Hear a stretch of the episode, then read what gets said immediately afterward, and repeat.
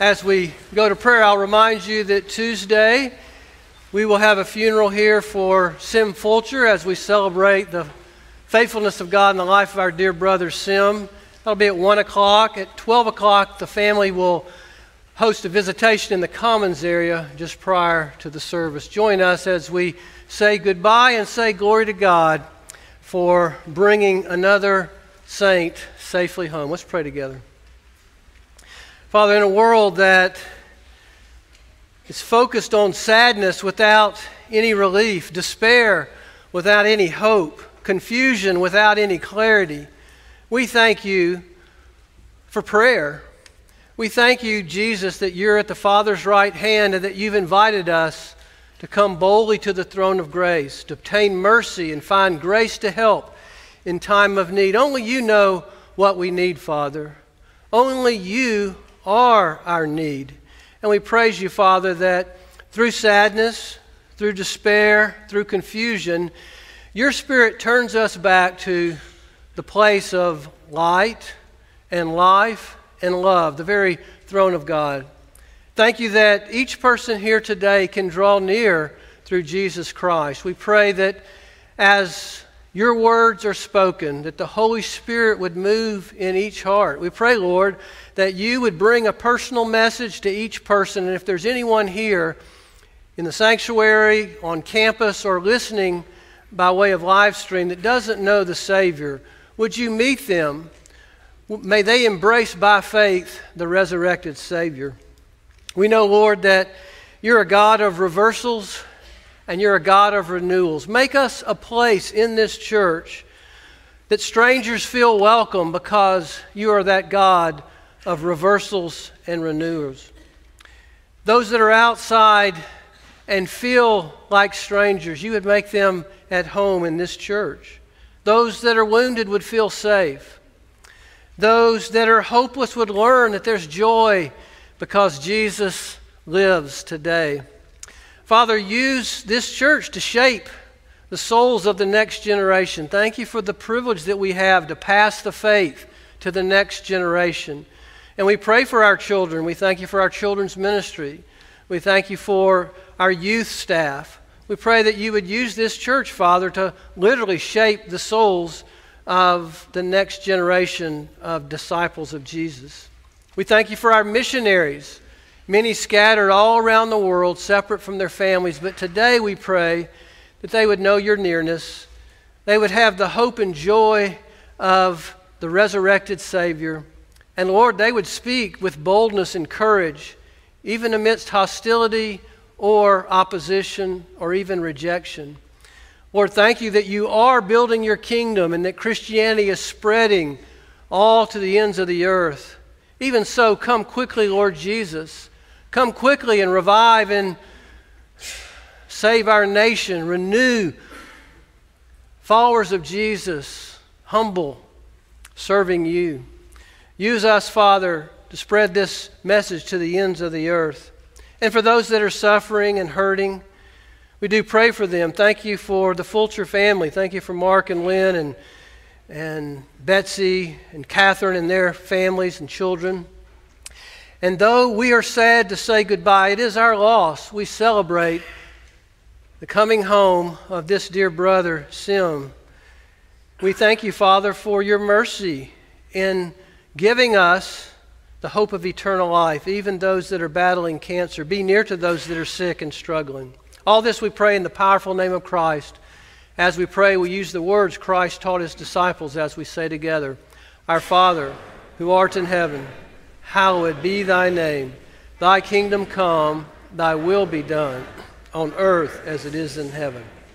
Give us this day our daily bread, and forgive us our debts as we forgive our debtors.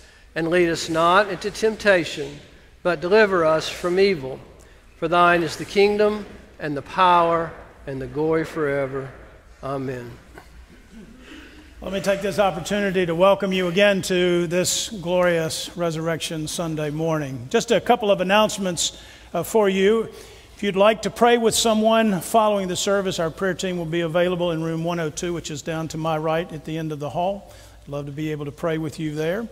Again, we thank you for the ways, many ways that you support the ministries of this church. It's a blessing to us, and we are greatly encouraged by it. Also, want to remind you that nominations for officers are now open and will be open through next Sunday. Nomination forms can be found on either side behind the worship area and also in the back.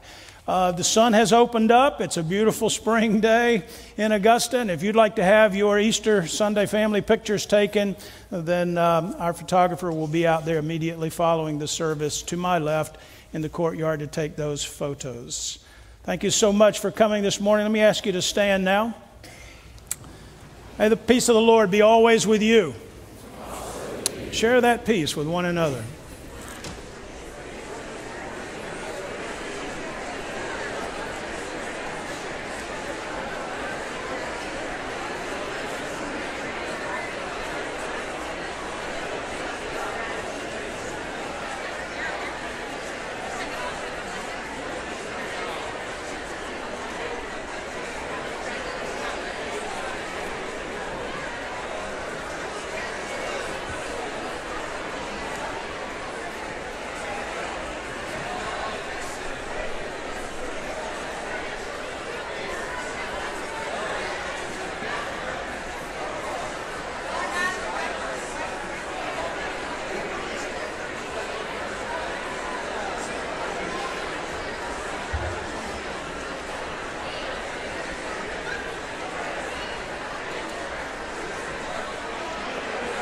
Let's continue our worship singing this morning.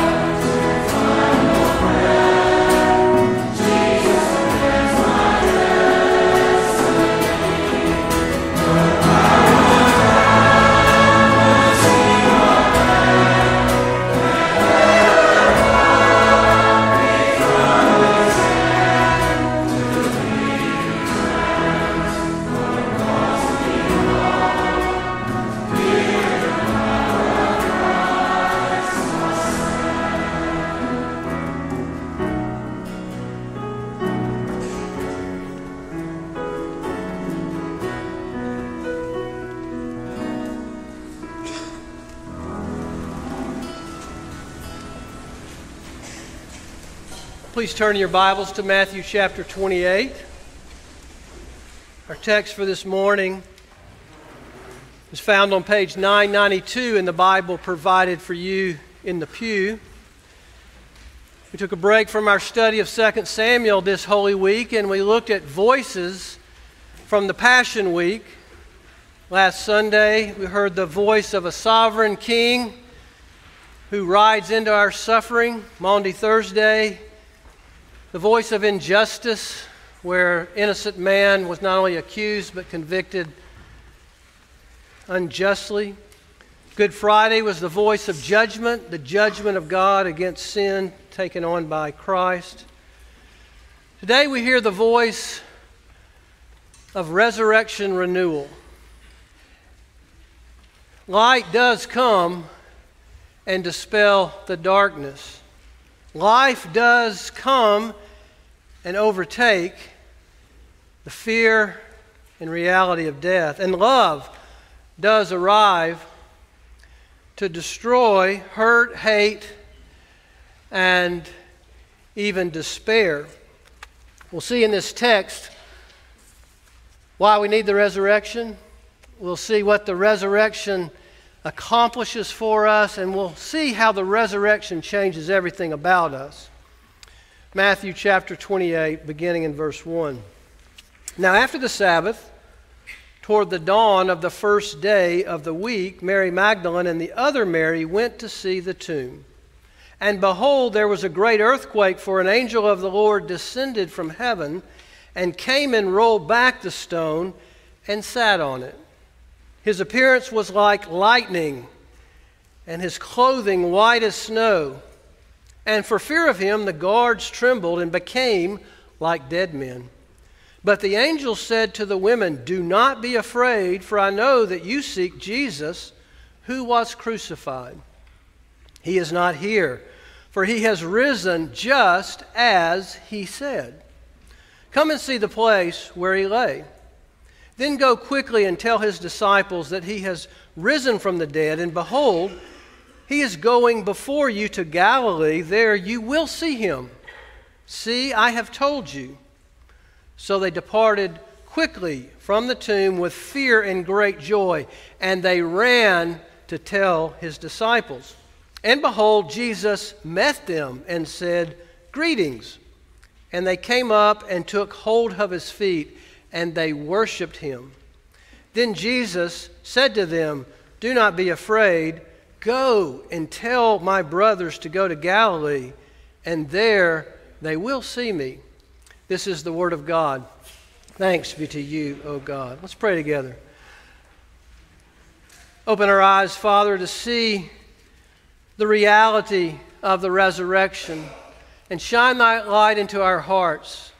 There's anyone here doubting, there's anyone here distant, there's anyone here that opposes the lordship of Jesus Christ? Would today be their coming home? Would today be a renewal? Would today be a meeting and embrace of the Savior? This we pray, pray in the name of Jesus. Amen. Easter is a beautiful celebration. The flowers are beautiful. You're all dressed so beautifully in your Easter bonnets with all the frills upon them, and the eggs are beautiful. It's a, it's a wonderful celebration. But I'll ask you this question Is it true? I'll ask it a different way Is Christianity true? Christianity that has spread now all across the globe. It's the first worldwide religion spreading fastest in Asia, in the global south, in Africa, and in South America? Is Christianity true? What is the proof of Christianity? C.S. Lewis was an Oxford, Oxford professor and an atheist for many years. His friends, like J.R. Tolkien, challenged his dismissal of Christianity. And they asked him to look at the evidence. And as a professor of medieval literature, he began to look at the evidence for not only Christianity, but the evidence for Jesus Christ. And as he calls himself the most reluctant convert in all of England, he bowed his knee to the risen Lord because the evidence helped him see that the credibility of Christianity rests on the credibility of the person of Jesus Christ. And the credibility of Jesus Christ rests on the credibility of the resurrection. Lewis said, Think of this. Jesus made staggering claims. He said he had authority to forgive sins. Jesus said that he always existed and he was part of the creation from the beginning of time. He's part of creating the world. Jesus declared that he would forgive humanity's rebellion and sin through his death and that he would rise again on the third day. Jesus said that he intended to come back and in, in a moment judge the whole world and to make all things new. Staggering claims. Lewis proposed a famous trilemma. He said, I'm trying to prevent anyone from saying something foolish like, I accept Jesus as a great moral teacher, but I don't accept his claim to be God. A man who was merely a man and said and did the sort of things Jesus did would not be a moral teacher. He would either be a lunatic on the level of a man who is a poached egg, or else he would be the devil of hell. You must make your choice. Either this man was and is the Son of God, or else he was a madman or something worse. You can shut him up for a fool, you can spit on him and kill him as a demon, or you can fall at his feet and call him Lord. Yet, he does not give us the opportunity to embrace the patronizing nonsense that he was a great moral teacher. You see, Christianity rests on who Jesus Christ is. And who Jesus Christ is rests on the resurrection. What do you believe about Jesus Christ? What do you believe about the resurrection? Last week I was with a dear friend. He's a member of our church. He wanted to meet with me and plan his funeral. Now, he told me right off the bat that he did not know of any impending health conditions. He said, I'm of age where I need to be planning these things. But he said, I want you to know that uh, I want my funeral to be a celebration. I believe that death is my friend because I belong to Jesus. He was a surgeon in his career, and he said that when he would talk to patients who faced dire diagnoses, he would ask them if they were a Christian. And he said, If you're a believer, death is your friend. He told me that I want on my tombstone this passage right here. He is not here, he has risen, just as he said, Go and tell the world. It was a powerful testimony to me, and through the years, the 30 years that I've been here, one of the things that's been such a blessing is the way that this congregation has taught me how to live well, taught me how to love well, taught me how to suffer well, and taught me how to die well. Because these people have embraced the risen Lord. Have you embraced the risen Lord? Do you believe that Jesus lives? Jesus loves. Jesus saves. And Jesus will come again and set the world right. That's the powerful and transformative message of the resurrection. I mentioned that in our text, we will see why we need the resurrection. We will see what the resurrection accomplished for us, and we will see how the resurrection changes everything about us. But I just want to make these few points that are the implications of this truth, and I'll bring it back at the end of the sermon. Because the resurrection is true, This is proof that heaven really exists. Because the resurrection is true, this is proof that your life, no matter what your circumstances or sadness might be, your life can be full of joy and hope.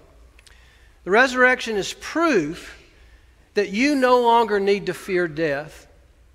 And the resurrection is proof that your best days are in your future. Now let's look at the text. Why do we need a resurrection? We need a resurrection because of our rebellion against the Creator and Redeemer of our souls.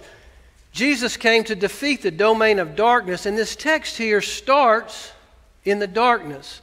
Now, Matthew is using somewhat of a literary uh, device of sorts to point us to a reality. He said it was toward the day of dawn, but he's conflicting and contrasting several realities. The first is the conflict between physical darkness and light. Notice that he says it was toward the dawn, at the first day of the week.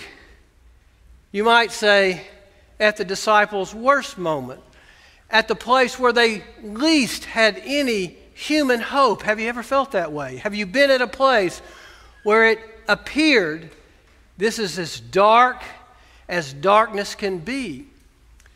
You see the contrast between darkness and light. You also see the contrast and the conflict between the material world and between the spirit world. It says, A great earthquake shook and moved the stone an angel descended and was seated on that stone, and those Roman guards were terrified. You see the material world being shaken. This was the second time an earthquake had happened in three days. Matthew records in chapter 27 that there was an earthquake at the death of Christ that shook even the tombs of the saints in Jerusalem and opened them up as a declaration that God conquers darkness with light. So you see the contrast between physical darkness and light, between the material world and the spirit world. But notice also the contrast and conflict between earthly powers and eternal powers. We're told in the end of chapter 27 that the Jewish religious leaders ordered or requested that the Roman guards, the imperial guards, guard that tomb to make sure that the disciples did not go and steal the body and perpetuate this claim that Jesus had made is that in three days he would rise from the dead. No worry about the disciples stealing the body because they were nowhere to be found. But look at what God declares here. He declares power over the earthly powers. Those Roman guards were, had taken an oath, and if they didn't complete their assignment, they were executed because they were under oath to fulfill the mission. And yet, you see eternal power declaring its power over even earthly power. So, how do we see that darkness is being defeated? Well, rebellion didn't begin when Jesus came to the earth. Rebellion began in the Garden of Eden. And in the Garden of Eden, where God had separated the light from the darkness, He had also commanded our first parents to live in the light. But the dark, evil one, the serpent, came to Adam and Eve and they deceived Adam and Eve. Satan told Adam and Eve that God's word is not trustworthy.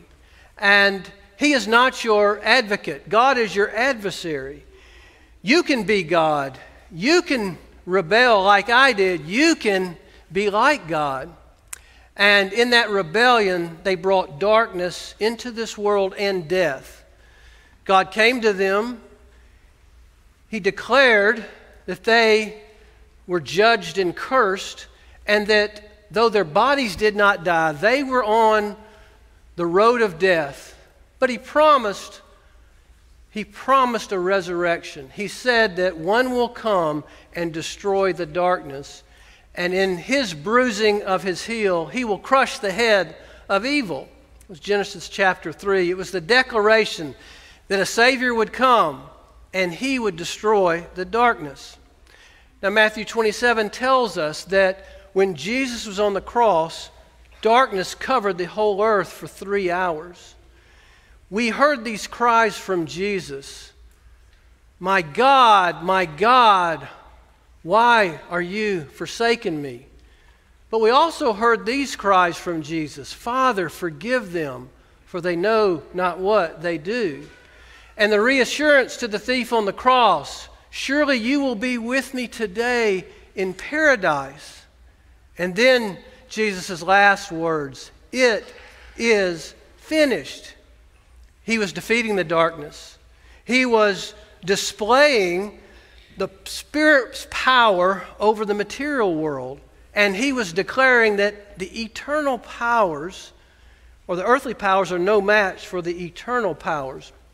Romans 6:23 speaks of this defeat of death, where Paul said, The wages of sin is death, but the gift of God is eternal life through Jesus Christ. Now you might say, Well, Mike, I'm not a rebellious person. I came to church today. I try to do good things. I give to the United Way. I, I'm not a rebellious person, but I'll ask you this Do you worship Jesus Christ as your Savior and Lord? Have you bowed your knee to Him in surrender? Is He the center of your life? Does He guide your decision making? Do your desires that you use to guide your life, are your desires first given to Him to ask, What would you have me to do? That's an indication that you've had an encounter with a resurrected Savior.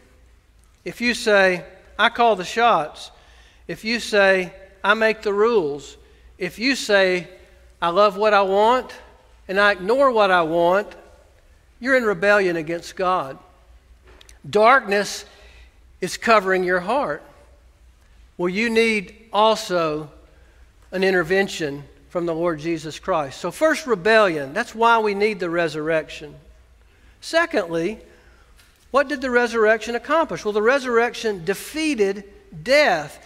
And I mentioned that you see the contrast between darkness and light, the conflict between the material world and the eternal world. You see the conflict between the earthly powers and the eternal powers. But what you see, Jesus didn't just enter into the conflict, He conquered death, He conquered evil with His death so that we might be reconciled to God.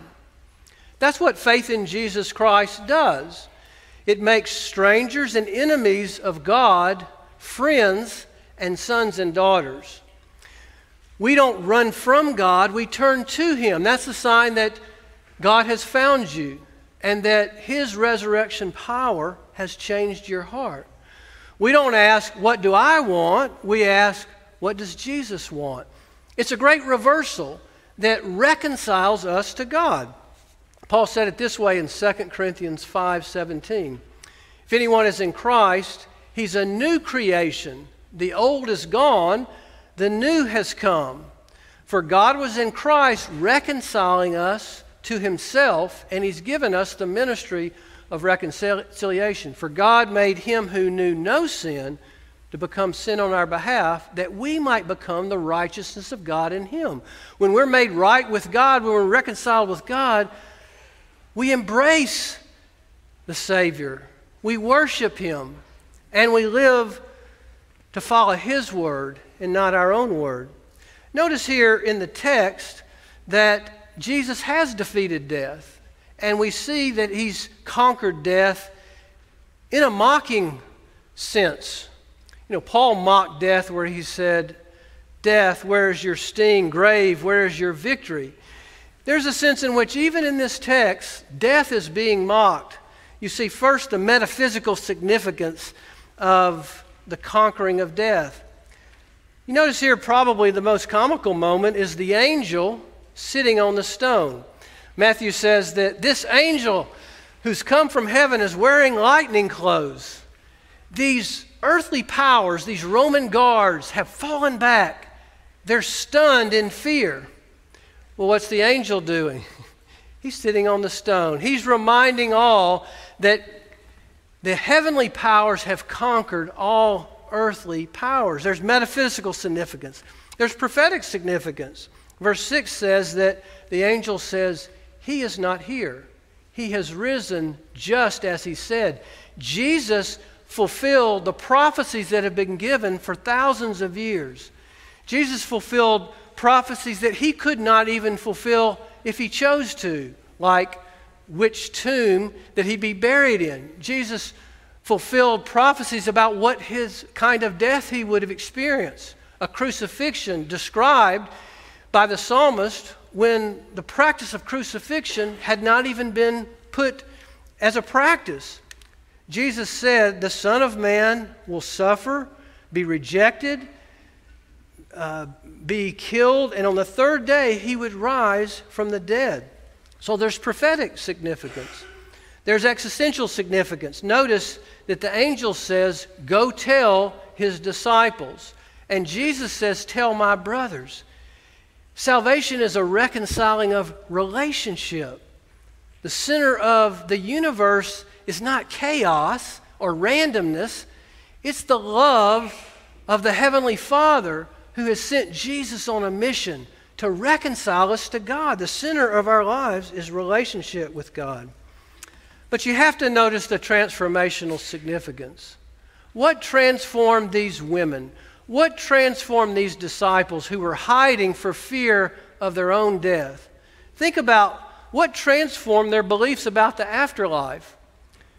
They were Jews, and though they believed in a general resurrection, they thought that would happen at the end of the age. They had no idea, or they weren't expecting, a personal resurrection. They had beliefs about God that were changed because of the resurrection. Jews would have never believed that God would become a man, and their views of God changed because of the resurrection. Their beliefs about the Sabbath changed because of the resurrection.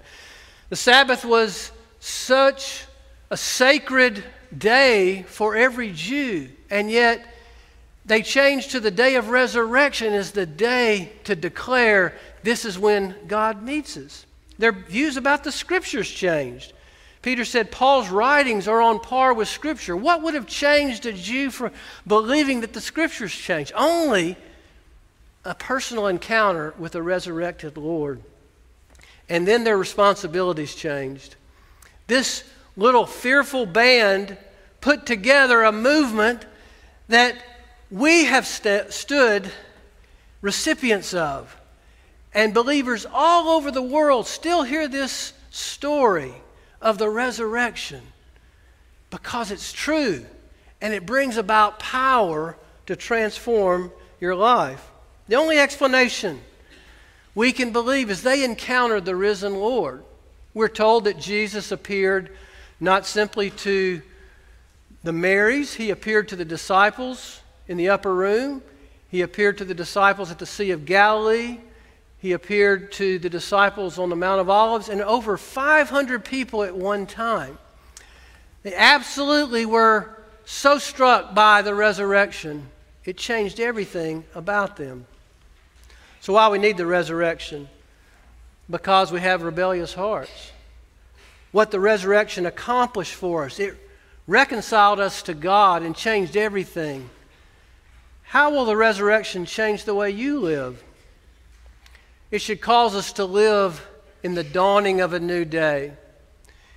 It should cause us to live like we believe, not that hope is waiting for us in the future but that hope has come to us from the future. And now, hope, like a new Genesis, is growing within us. God is remaking a people for Himself and a community, and those people are declaring that Jesus lives, that Jesus loves, that Jesus saves, and that Jesus can bring life to dead hearts. Jesus can bring love to those that are in despair and filled with hate. You see this intimate encounter with the resurrected Lord. That's what faith is. You might ask, what is faith in Jesus Christ? It's an intimate personal encounter with the risen Lord, where you no longer trust in yourself, but you trust and you hope in Him. You bow and worship Jesus. Verses 8 through 10 tell us that Jesus meets them. Salvation always begins with God. Jesus greets them. This word greetings is the word we get, or we translate normally grace, but it was a greeting, but it was so much more than that. Jesus didn't just say, be glad and be filled with hope. It's a little stronger than that. Jesus said, I am glad and I am filled with hope. But the word's even stronger than that. It actually means, join me in my gladness and in my hope. That's the salvation experience where Jesus says, Join me in my gladness and in my hope. How do they respond? They embrace him, they fall at his feet, they worship him. They lost him once, they never want to let him go because they discovered this is now my life. This reversal that's taken place is how I want to live. I want to worship him, I want to praise him. I want to have the joy and the gladness that his resurrection brings me. But then he sends them go, gather disciples, build a community. Build a community that lives in the joy and the hope of my resurrection. Live in the new day. That's what Psalm 118 says. This is the day that the Lord has made. Let us rejoice and be glad. We're called to live in a community no matter how sad, no matter how confused, no matter how hurt. We're to live and remind one another Jesus lives, Jesus loves, Jesus saves, and Jesus is making all things new. One of the things I appreciate so much about this intergenerational community is that I learn from so many who've gone before us. And I've learned to talk to those that are in their 40s and their 50s about things that others have told me about what to expect in a world where we're living longer and longer. We're experiencing a kind of sadness with the bodies that we have wearing out, and we're experiencing a kind of separation from our families. But I tell men and women in their 40s and 50s that from this point forward, even if you, you might say, dodged a number of difficult moments, your losses are going to outpace your gains from this time forward.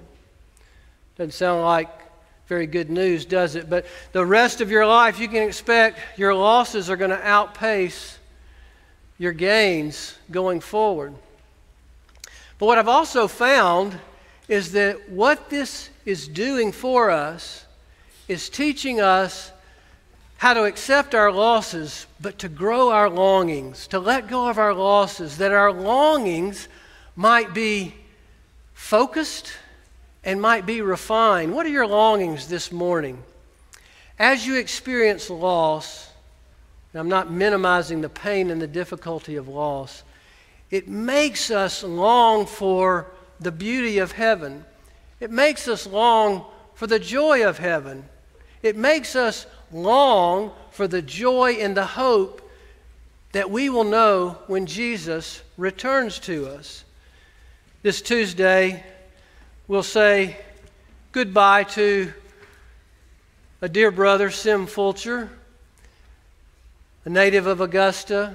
His family members here, Mark and Lynn and their children, Catherine, Betsy. But on Saturday of Palm Sunday, that weekend, I got a call from the Fulchers. Mark said, I believe that he's at death's door. And I said, well, I want to come now. I want to pray with him. I want to be with him. Sim was like my cheerleader. I don't know why he adopted me, but he always just found me and gave me a word of encouragement. Maybe he was your cheerleader too. But uh, sitting around his bed, I walked in to a family reading scripture, singing songs, and celebrating the hope even as they were letting go. Mark called me, and on Palm Sunday, when he went to be with the Lord, the family was singing hymns and reading scripture. They were letting go, but Jesus wasn't letting go. We're told in salvation that Jesus wraps his arms around us. John 10 says that no one can snatch us from Jesus' arms. And when we leave this life, we leave this life in the secure arms of our Savior. He brings us to our eternal home.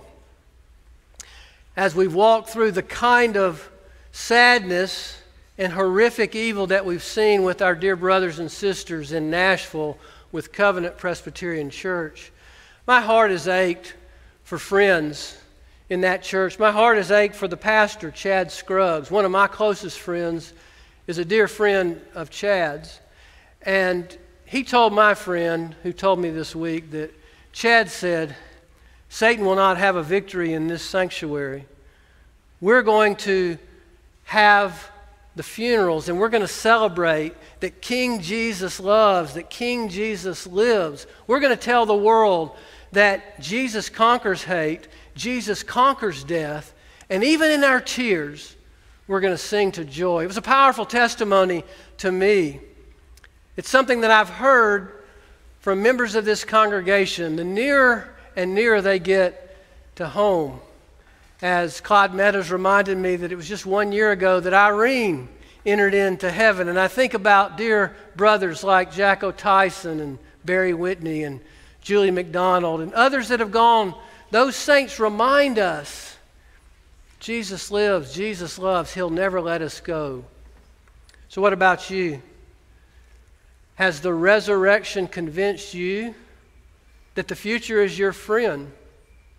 Has the resurrection convention uh, convinced you that life is your friend? You can be free to live in joy and hope, even if you don't know what comes next. Has the resurrection convinced you that death, even death, is your friend? Lewis said, Make your choice.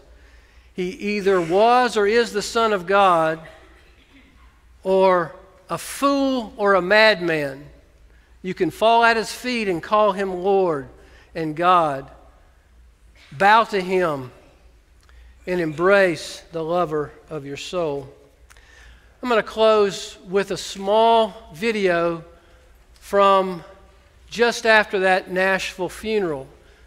Chief of Police John Drake, who was on the news regularly for days, and he walked with the family through the tragic sadness.